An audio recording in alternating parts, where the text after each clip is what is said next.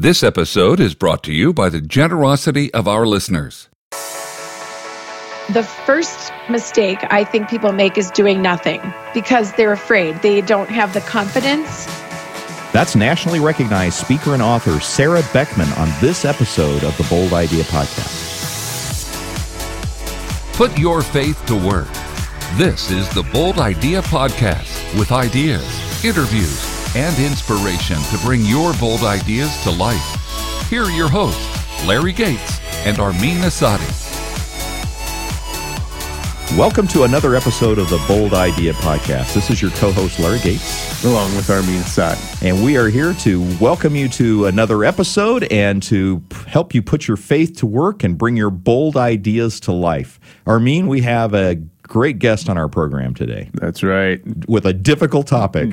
Definitely not going to be easy, but it is going to be solid content. For those of you who are wondering what this is all about, and maybe one of those things that you don't want to listen to because it's all about trial, and you probably have enough of it in your own life, you won't want to miss, though, the conversation that we are going to have with Sarah Beckman. Sarah speaks nationally on loving your neighbor, sharing your faith, safeguarding your marriage, digging up your talents, but she is speaks more importantly on coming alongside people who are dealing with trial in her life. In fact, she's the author of the book Alongside: A Practical Guide for Loving Your Neighbor in Their Time of Trial. Boy, I tell you, we are so happy and so honored to have Sarah Beckman join us on this podcast. Sarah, welcome to the Bold Idea podcast. Thank you. Glad to be here. Well, we're so glad to have you. You know, you're the author of Alongside, a practical guide for loving your neighbor in their time of trial. But before we dig into the topic of your book, and I know there's so much to talk about there, tell us a little bit about yourself. And I'm particularly interested in what got you interested in writing about this topic. Well, I am married to my husband 26 years. We currently live in New Mexico,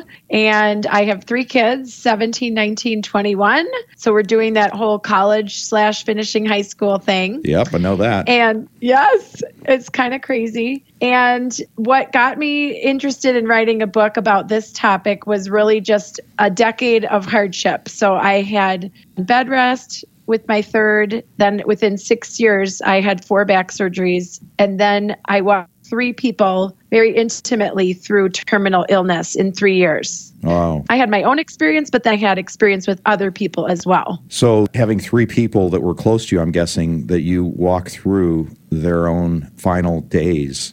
How did that change your perspective on life and what you were doing, and perhaps even your own trials that you were experiencing at the time? That's such a great question. I, I think that really when I was going through my own trials, I was just trying to get by, right? So you're not really very introspective, you're coping. Mm-hmm.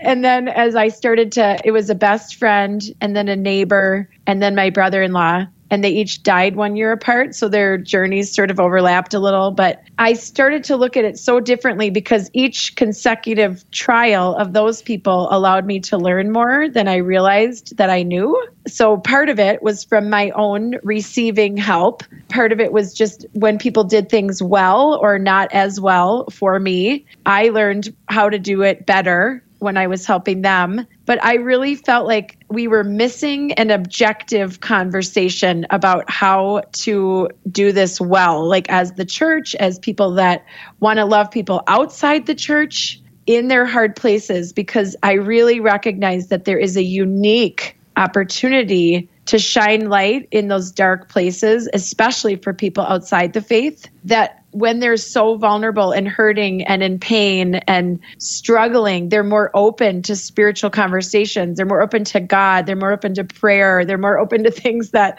when life is going really well, they're not quite as open to. And so, as someone, as people who want to be Great Commission people, I think that it's just so important that we recognize that in these hard spaces, this is like this amazing opportunity to step in and shine a light. A minute ago, you said that we're missing an opportunity for an objective conversation. What do you mean by that, an objective conversation? Well, so I had read a lot of white papers or blog posts or just different articles where people had been in a trial and then it would be you know three things never to say to someone that's grieving or you know right so what was happening is when i would look at those articles or you know pieces of information i was sensing that there was always so much baggage that came with it so i felt like it was a really subjective even though there was truth to what they were saying it always came veiled with their personal pain which makes it very real, but it also makes it harder for the recipient to feel like this is doable instead of maybe like they're being scolded. And so I really wanted to create alongside as a resource for people so that I could move myself out of it and I share my own experiences, but I interviewed people and I, I really wanted it to be like a 40,000 feet viewpoint instead of this was my trial and here's what you can learn from what I learned. I really tried to step back and make it much more objective so that anyone could do this because I really feel like if we had the right tools, all of us could be better at coming alongside. It's just that we're lacking tools and wisdom and advice in order to do that well. Am I hearing that part of that is that maybe some of the challenges that we have in uh, helping people who are having trials in their lives is that we get in our own way by focusing on our own situations or trials that we might have experienced? Is that what you're saying? I agree with that, but I'm also saying that, yeah, like the advice when it's given from a place of pain just does not seem as helpful. Mm-hmm. So that's what I meant by the objective piece, gotcha. right? I just, okay. I wanted people to be more like read this book as a means to be just like, this is a guidebook. This is for anyone. This isn't laced with tons of my hurts and pain. And, you know, it does have personal experience, but it's written as like a resource book. But to the second thing that you thought maybe I was saying, which is so true as well, because sometimes we get in our own way when we want to love someone because we want to maybe fix it or we want to give them advice based on our situation. And we don't step back and ask if they really want our help or ask their permission to share. You know, I've been where you are, I've had breast cancer or I've had back surgery, which would be my situation. If you want advice, I would love to offer it, but you just let me know. Right? So instead of letting our, oh my gosh, I have to dump all of my experience and all of my hurts and pains and trial on you as a way to quote unquote help you, if we ask permission first and be allowed to enter in in that space where they're ready to receive it, then it can just be a conversation instead of a, I know it all and I'm going to give it all to you whether you want it or not. Yeah, you just need to uh, juice parsley and uh, that should be a big big fix right? Yes. That's my go-to. Juice parsley? Yeah absolutely. That fixes everything. So i'm curious what what are the most common mistakes you see people making in these difficult situations? Oh there's there's several. The first mistake I think people make is doing nothing because they're afraid. They don't have the confidence. They definitely have the compassion for the person in trial. They want to do something, their intentions are there, the heart is there. But if they don't have the confidence of what to do or what to say, then they do nothing. And then they lose relationship because of it.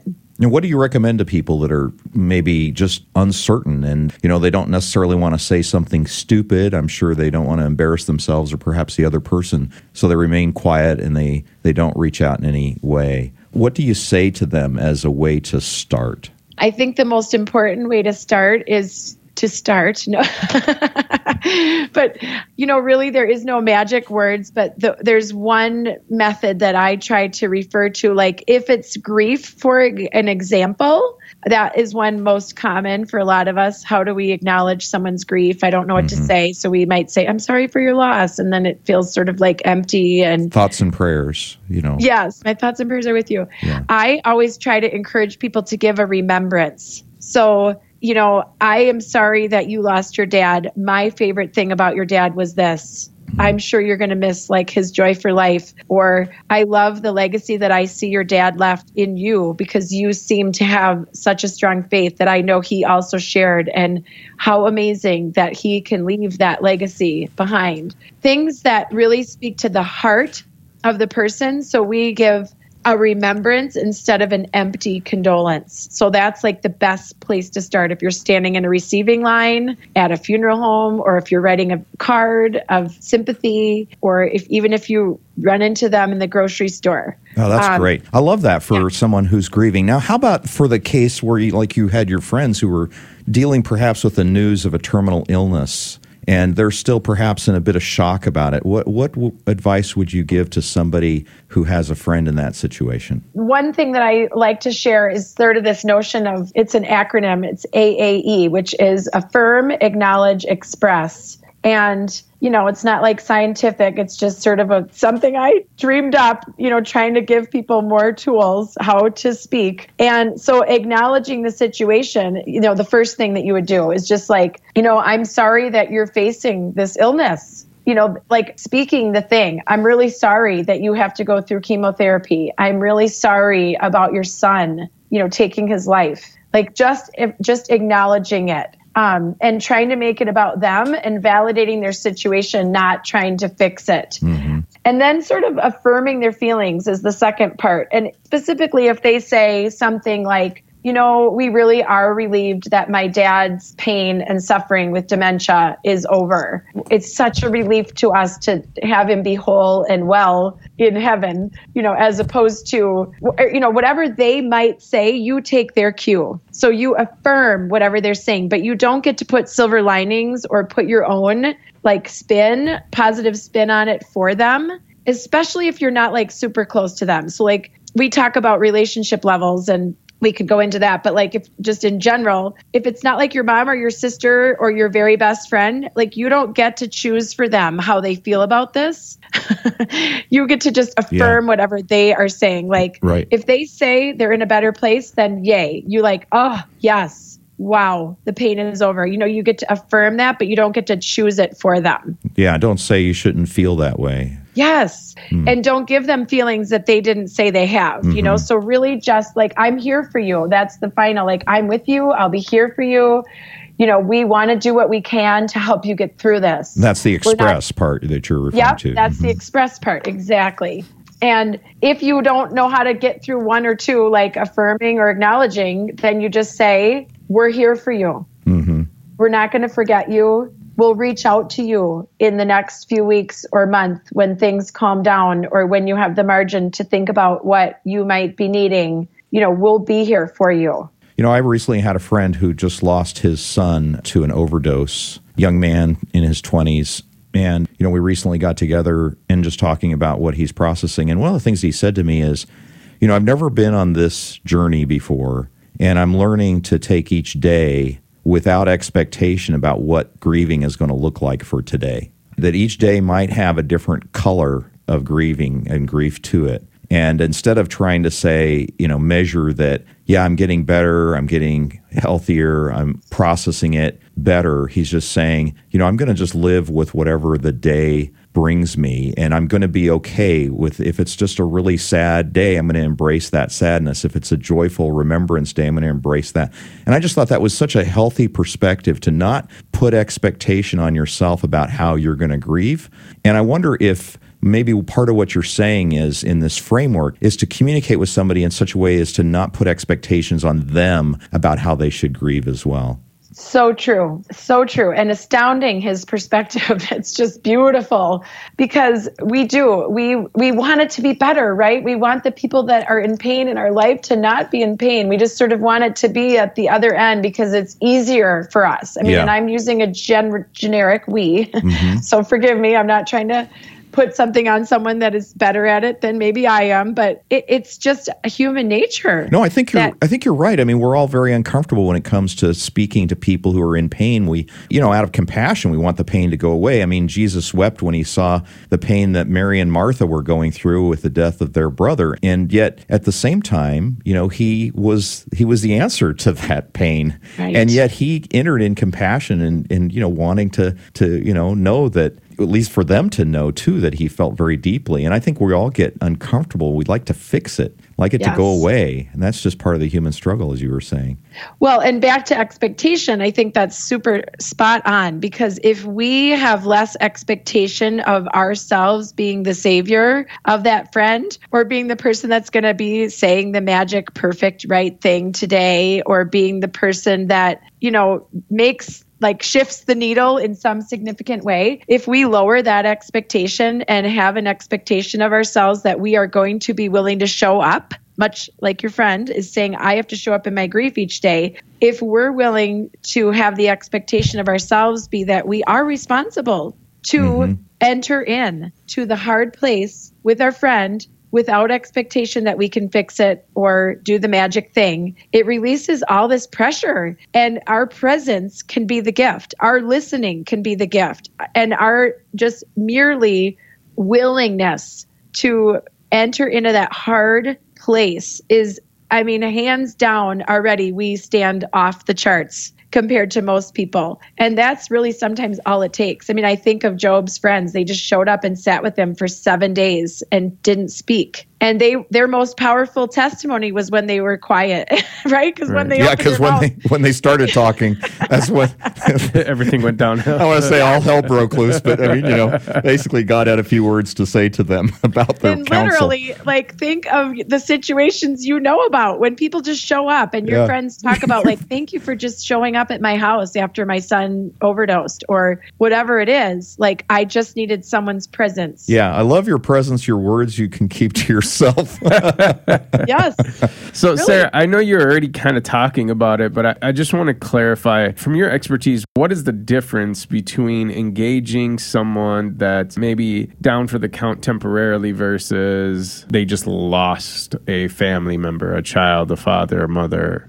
So what's the difference in how we respond is that what your Yeah. question is? So, like, say I have a friend that's got back surgery and can't move for 12 weeks versus uh, a friend who just lost their mother. What What is the Right. difference between engaging the two different types of Yeah. situations? such a great question, really insightful. I think that it's a lot of the things are similar, right? So, like maybe we want to do something without permission. That's one of the ways that we can reach out to someone. We could, uh, you know, mow their lawn because they can't get out of bed, but we could also mow their lawn because they're grieving without, you know, calling and saying, Hey, will you let me mow your lawn? We just do some things without asking just to be a blessing to someone. But the big shift happens in when like when my 12 weeks are over of laying in my bed, I'm up and about and kind of doing my life, but someone who's grieving is not done grieving, or someone mm. who has cancer that is still going through chemotherapy and they have 18 weeks of it, and then they have radiation, and then they're still not full strength, and then they might have surgery, you know. So I love that question because the longer the journey, the more important that we realize that the crisis doesn't end in a week or a month, even though the funeral's over or the treatment's over.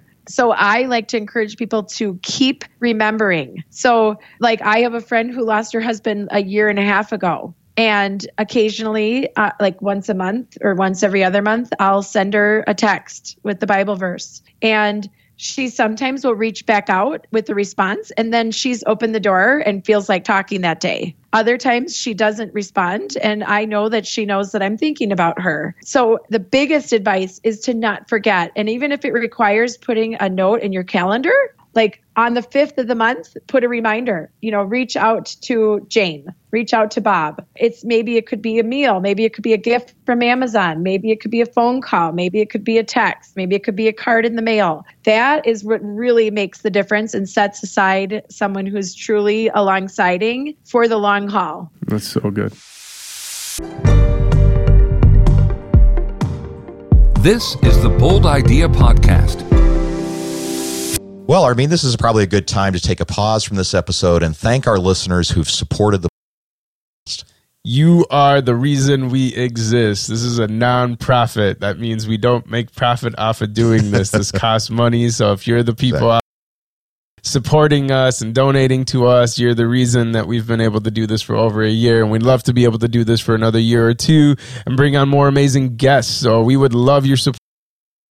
Feel so led. Just go to boldideapodcast.com forward slash donate. and thank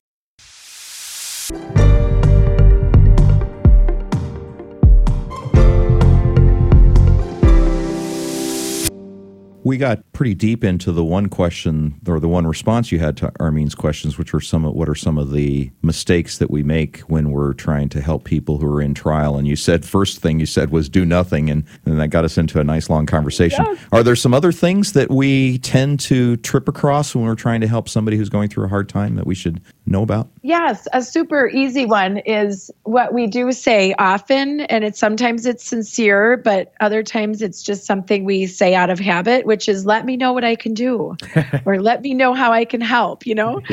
And we may say it in the grocery store, we may say it at the back of church or in the office or whatever. And it's sort of like now I've said something. Phew, I got that over with. Yeah, check the box. Yeah. Yeah, You know, I was I told them. Yeah, I was recently convicted of that myself, and Armin and I had a conversation on one of our earlier podcasts that um, you know when we even when we meet somebody, not, even not in a situation where we're trying to encourage them in a trial, but even like in a business setting or whatever, we might even say that. Well, what can you know? Let me know how I can help, and we concluded that that's kind of lazy.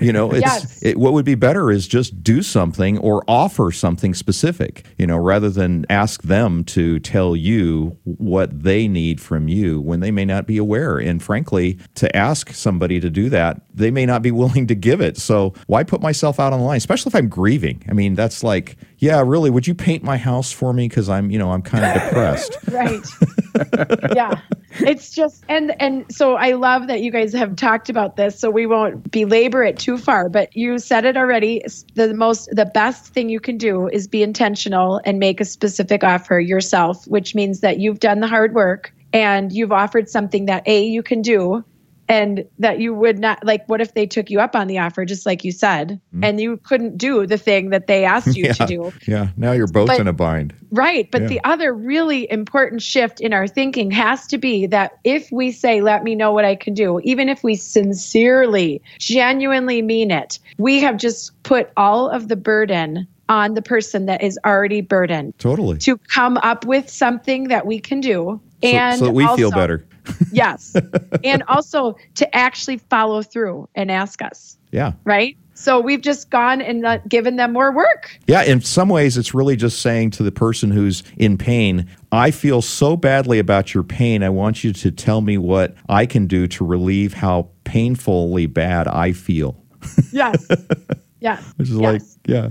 Come to think so of it, it's just- let's add to their burden. Yeah, if we're just intentional and we really want to help. Good. That's so. That's a great pet peeve. What What are some other mistakes that you've seen people make? You know, that one was kind of squirming because I know I've done it. Oh, we've all done it. I mean, Yeah. it's just so hard. I, you know, I think we covered like doing nothing. We covered, you know, saying, let me know what I can do. But, and we sort of dabbled in this, but I would say like trying to fix their problems. So when they tell you what's wrong, then you immediately have a solution. That's another big no no, a mistake that we make. Mm-hmm. And then I would also say like the Christian platitudes, or, and we, we sort of addressed it, but just to highlight it for the listeners, is just not to put your own words into their mouth or tell them like, oh, they're in a better place. And my expression that I use is just because it's true does not make it helpful. Hmm. And so we really want to avoid true but helpful statements. Things will You know, we- all work out for the good. Yes, yes. And there are very, there can be strong biblical truth behind what we're saying. Yeah. But it's the go to grieving verse. yes, right? Yeah. God has a plan for you, a hope for your future. Right. Yep. Yeah. But you know what? Right now, all I can worry about is today, and it sucks. right. So what what do they say? What to stay instead? You know, just we kind of talked about that as far as just affirming, acknowledging, I'm with you. I, this must be hard. You know, we're not going anywhere. We're going to be with you in the hard thing. You know, just saying it's hard, acknowledging that it's hard, saying it sucks, saying that you you can't fathom what they must be going through that you're not going to try and pretend that you know what it's like to be in their shoes you know Yeah. because people think, oh, you have no idea, right? So if you just say, oh, I'm sure this is hard, or the other thing that we tend to do is compare our situation to theirs, like, oh, I know how you feel. My mom's sister's brother's friend died. You know? No, you don't get to do that. A So little one-upmanship you know? Yeah. You think you have it bad. Boy, I remember Yes. when, yeah. like we just hijack their moment, Yeah. their time. Yeah. You know, Yeah. it's just terrible. Yeah. So so Yeah. much could be remembered if we just kind of focus on it's not me, me, me, me, me. yes, so true. Sarah, so true. you got so much stuff here, and I know that there's probably all packed in your book alongside, but I know you're also working on the flip story, which is helping people who are not giving the advice, but the ones who are in the trial themselves. Talk about that project. Yeah, so it's called Hope in the Hard Places. And what I learned over the course of the several years that I've written and I've been speaking around the country about alongside is that people often really are. You know, you're either one place or the other. It's either you with your friend or your mom or your sister, or it's you in the middle of all of the trials. And so I really felt like I wanted to provide a similar resource, hopeful, encouraging book for people in the middle of their hard space so that they wouldn't feel hopeless, wouldn't feel like I don't know where to turn, what to do next, how do I proceed? You know, so it's practical and hopeful and biblical and kind of all wrapped up in one. And you're going to follow the AAE formula in that book. right. you bet. Exactly. And when can we expect to see that? So it's already available for pre order on Amazon, but it comes out in March of 2019. That's great. Now, I have just a moment to discuss with you something that I would like to pivot to, and that is you've been a stay at home mom and you went through this crisis experience for yourself with your third child and then had to walk with three others that you talked about. And somewhere along the line, the thought occurred to you not just to help people through that experience, but to help them through the idea of writing a book and becoming a national speaker on this topic. Talk through that transition. So, this is the Bold Idea podcast, and this idea grabbed a hold of you. I want to talk about how that happened. Yes, and I'm so glad you asked because really it took me so far out of the box of where I thought I would be. I mean, I had certain capabilities and capacities. I had a journalism major and I was kind of speaking and working in my church and volunteering while I raised my kids and but at the same time, the whole notion of writing a book, I felt such a huge responsibility to the people that I loved that I lost and I felt a huge responsibility to the people that I decided to interview. And I, you know, I basically said what was helpful and what was not helpful in your trial. And so my journey to writing alongside was actually four and a half years mm-hmm. Wow. because I partly was paralyzed by how where do I start? How do I even write a book? and it's so hard and I wanted to quit so many times. So many times and I even had some people say, "You know what? You're not quite ready. Your platform's not big enough. You're, you know, just like would you really want to launch a national speaking career on this topic? I mean, I heard it all. Mm-hmm. And and I wanted to quit because of that. What was But the I- What was the biggest threat to your continuing? I mean, what was the message that you found yourself most likely to succumb to that you can't message that would have been easy to topple over? Which Um, what was it? It's not going to be good enough. Uh huh. Yep. It's not going to be good enough. You won't do it well enough. It won't be perfect. You won't encompass every scenario. You won't include every person. You won't honor all these people. Well, it, it was it was all fear, really, Yeah. of not being enough. And I struggle with perfectionism and just navigating the book world. And do I self publish? Do I traditional publish? You know, just all of the messages. And really, at the end of the day, when I heard no, that was actually what made me say, you know what? You know, I am not listening to the no voice. Like when someone else told me I couldn't, I was like, oh, you just watch me. that was that was your trigger point. That's good. Yeah.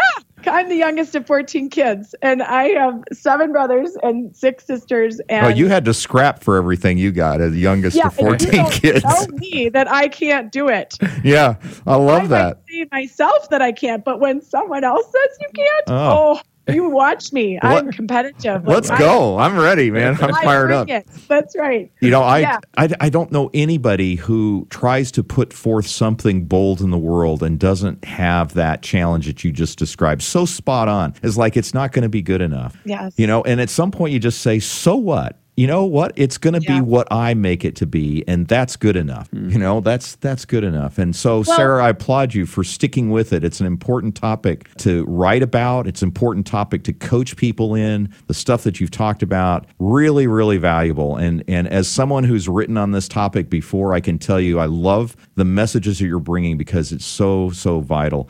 Tell us, how can our listeners find out more about you? They can go to my website, sarahbeckman.org, O-R-G, and Sarah's with an H, Beckman, C-K.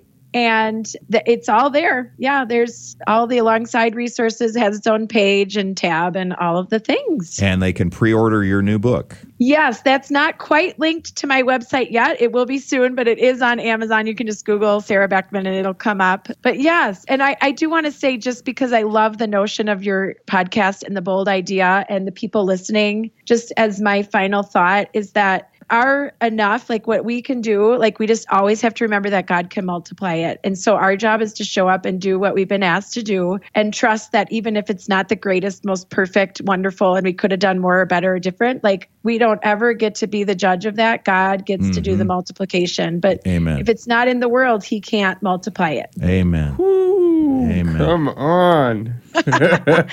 Preach Preach. it. That's right.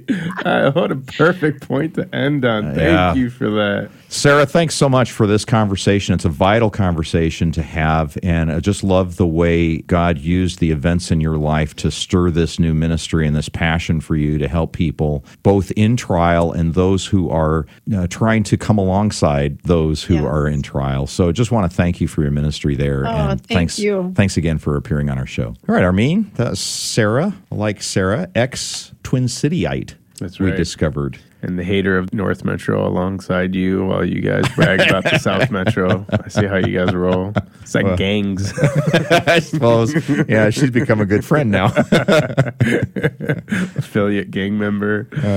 You know, I really do appreciate the work that she's doing in what is a very difficult conversation to Yeah. have. Uh, you know, it's difficult in a lot of ways. I th- it's difficult, I think, for people to uh, know what to say. Mm-hmm. Obviously, I mean, I think we've all experienced that when we've encountered people that have gone through a tough time. It's really like, what do I say? What do I say? And somehow there's there's this pressure that whatever I say has to be meaningful to them, you know, Right. as opposed to just being present. And I love the you know that's the key thing she's talking about but i think it's difficult for her even as an author or a speaker because this is one of those topics where a lot of people who are not in pain don't want to deal with. Right. i mean why would i want to learn about how to you know deal with somebody in pain? It's kind of painful to think about. Yeah. it's like it reminds me when when i first got married with anna you know i couldn't talk about death at all for nothing so we never put a will together. Mm. And and finally it was one of those deals where when we had our first child mm. literally she said to me we will not drive in the car together with Stephanie, our firstborn, as long as you don't have a will. Oh, As long as we don't have a will, because I was unwilling to talk about this idea of death. Yeah. It's just one of those topics I wanted to avoid. And I think it's one of those things where we, you know, this is one of those topics that you're not just naturally drawn to. You know, Yeah. well, I can't wait to go to Barnes and Noble or Amazon and pick up a book on trial. Right. You know, I just want the happy book. Yeah. You know, One of the things that really stuck out to me from our Michelle Watson interview is she said something I'll never forget because it was so accurate and applies to this interview so much is that she said men would always rather not do something than do it wrong. yeah. right? And when it comes to this topic, you don't even know what right looks right. exactly right. You know? That's right. So avoidance is the Safest- easiest, yeah, safest route, right? Absolutely. So why wouldn't you? I think I'll just it? melt away into obscurity and maybe they'll forget that I was even a friend. Right. Yeah, likely so. and you may never be again. yeah. You know, the, the, the test of something is when it endures in hard times. And really, the test of a friendship is whether you're there mm-hmm. in hard times. Now, that's a real test of whether somebody's a friend. Do they fade away? Yeah. Do they fade away when times get tough? Yeah, and that's the easiest thing to do. It is the easiest thing to do. But I love the thing that she pointed out about the Jewish culture and how she pointed out Job, the fact that all they had to do just show up Yeah. and sit there, Yeah. right? It's it's the presence. It's the fact that you're not alone. You're not doing this by yourself. That that we're gonna go through this pain. We're gonna go through this trial. We're gonna go through this grief with you. Though we can't empathize, we're here. Yeah. And that's so hard to do because practicing that presence is really really tough you know the the man that i was referring to my friend who lost his son i would say you know if you look at people you generally can place character qualities about them. You know, you, you think about somebody and you think about what they stand for. And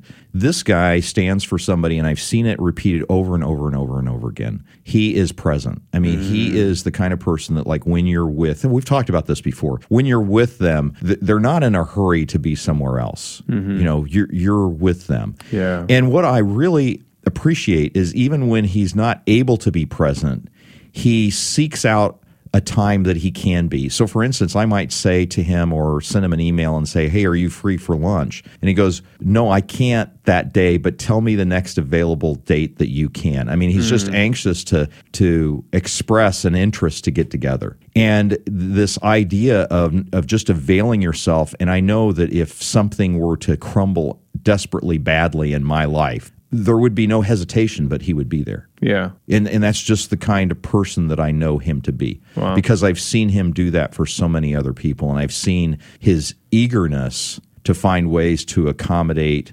me when I've needed it. Yeah. And boy, I tell you that's one of the best things I think you can do when somebody's having a hard time is just show your willingness to be there. Yeah, no doubt. This will be my closing remark is I've realized how trials of other people reveal so much of my character and the way that I handle it. And I've disappointed myself quite often. I would say more often than I've done it in a way where I kind of give myself a pat in the back. you know? Yeah, I think I think we can all identify with that. I think we can all identify with having done this wrong, which is why I think her book is so vital and, Oh, absolutely. and and really helpful for those of us who would take the time to read it, you know, and right. take the time to listen to what she has to say. I love the the two things that she said about dealing with people that are grieving. Find a way to give remembrance. That's just why that's Mm. That just something you can hang on to. Absolutely. right there. yeah, that was Yeah, a that- great thing to that say. that's golden right there Yeah. because everybody will want to remember the person that they're grieving the Mm-hmm. loss of, and uh, that that's just such a great reminder.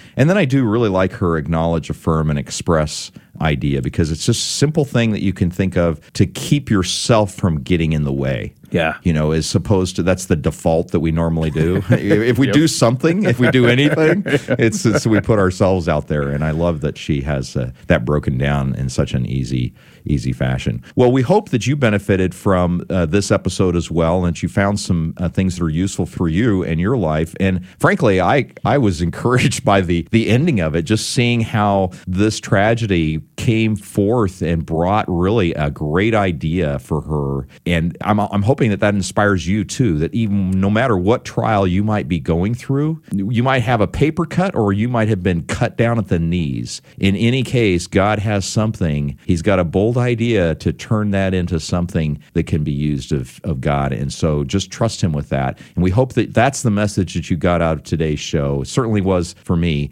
Love to get your comments on this show at boldideapodcast.com slash 74 or leave us a comment on our show line at 612-568-IDEA. That's 612-568-4332. Well, that's uh, all for this week. And this is Larry Gates and Armin Asadi. saying so long, be bold, and put your faith to work. You've been listening to the Bold Idea Podcast. To get our show notes sent to your inbox, visit boldideapodcast.com www.thebridgeofhope.com.